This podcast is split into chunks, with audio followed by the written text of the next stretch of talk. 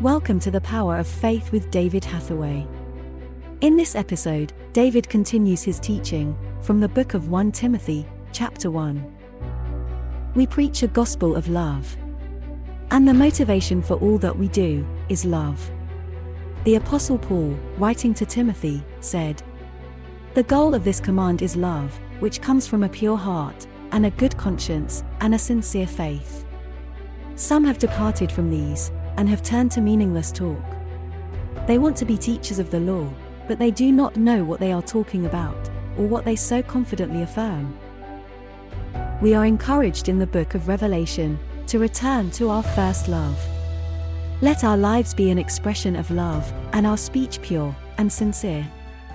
Now, please join David as he ministers today's word. Then he begins what is quite extensive teaching to Timothy, and his first teaching is actually a warning against false teachers. And he says, "As I urged you when I went into Macedonia." Now, you know, Paul had a very clear-cut call to Macedonia. That's quite a story in itself, the Macedonian call. And because this was outside Israel, this was outside the Jewish people, Macedonia. And he says to Timothy, he says, "Stay in Ephesus." Look, when Paul went outside the Jewish faith to, well, Ephesus is in Turkey, but it was not particularly to the Jews. This was the breakthrough for Paul into the Gentiles. And he says to Timothy, "Stay in Ephesus." Of course, Ephesus was also in Turkey. But he said, well, it is today in Turkey, and but he simply says, "Stay in Ephesus." Now, to me, it's interesting because to me, the Ephesians were a very spiritual group.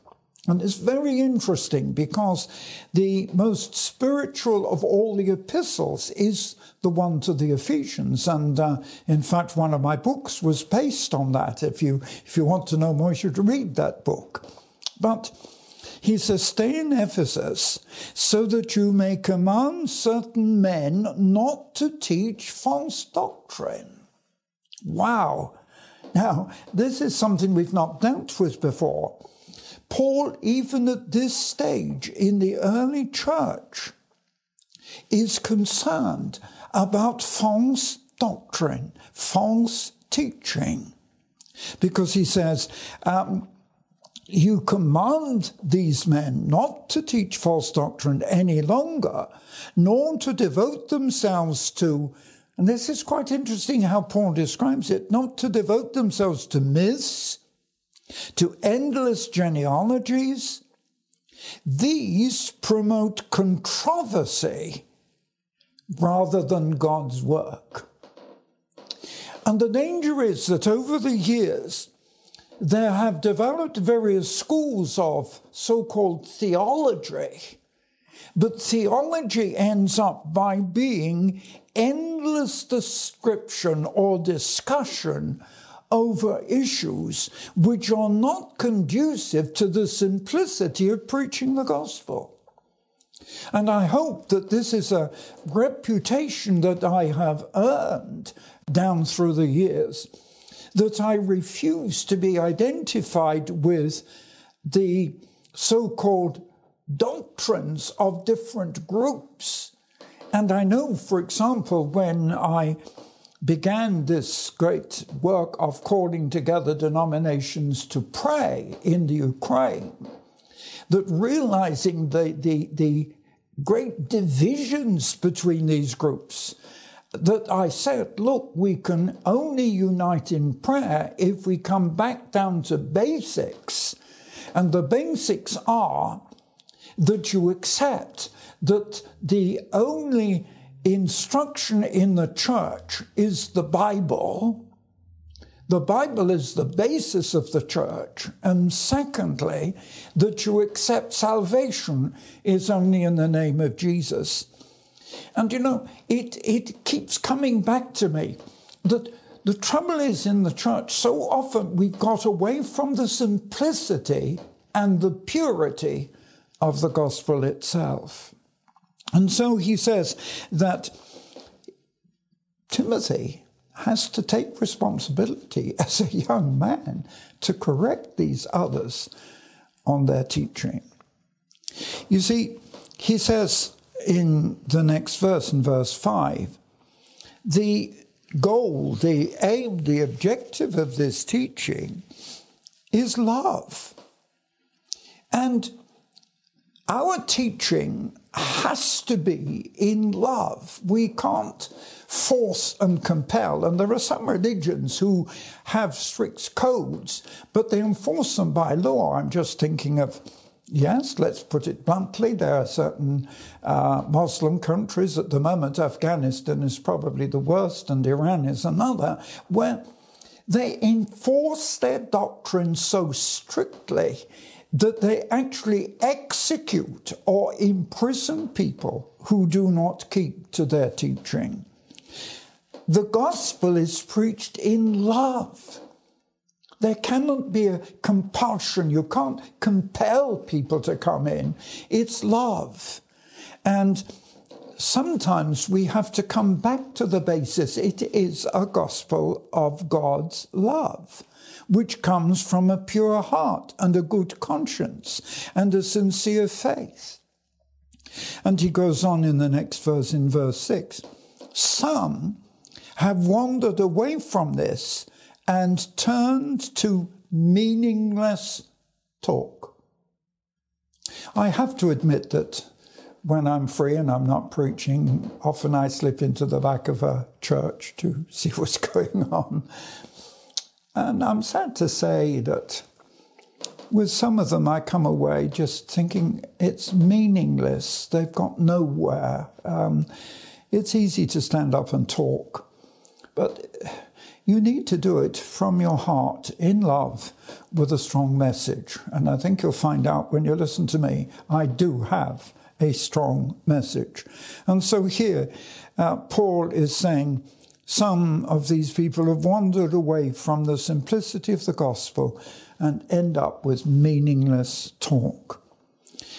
But now Paul here examines the reason why, because he says they want to be teachers of the law, but they, you know, this is why I'm using this particular translation, because Paul is so blunt here. He says, they want to be teachers of the law, but they don't know what they're talking about. You can't get blunter or straighter than that. Paul is actually rebuking some of these people in Ephesus who don't know what they're talking about or what they so confidently affirm. You know, we have to live by the faith we preach. You know my story, how that all those years ago, God said to me when I was a pastor and an evangelist in England, he said, shut up, stop talking, go out and do yourself all the things you're telling other people to do. And my life for the past 60 years has simply been a demonstration that I've gone out to live it, to do it, to act it, and I don't tell people to do what I can't do and haven't done myself, including in London, preaching in the open air, preaching in cinemas, in theatres, in stadiums, in big, well, wherever, even in football fields and so on. But it's the fact that I've been out there, I've been doing it, and the fact that I haven't stopped. I'm going on doing it. And then he says in verse 8, we know that the law is good if one uses it properly. All David's life, he has been following a powerful, prophetic vision. Hearing God's voice behind him, saying, this is the way, walk in it.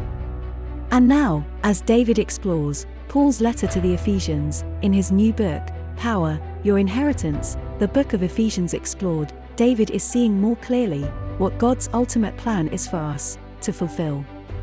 It is by revelation of the Holy Spirit that step by step, all his life, David has lived the miracles of the Bible.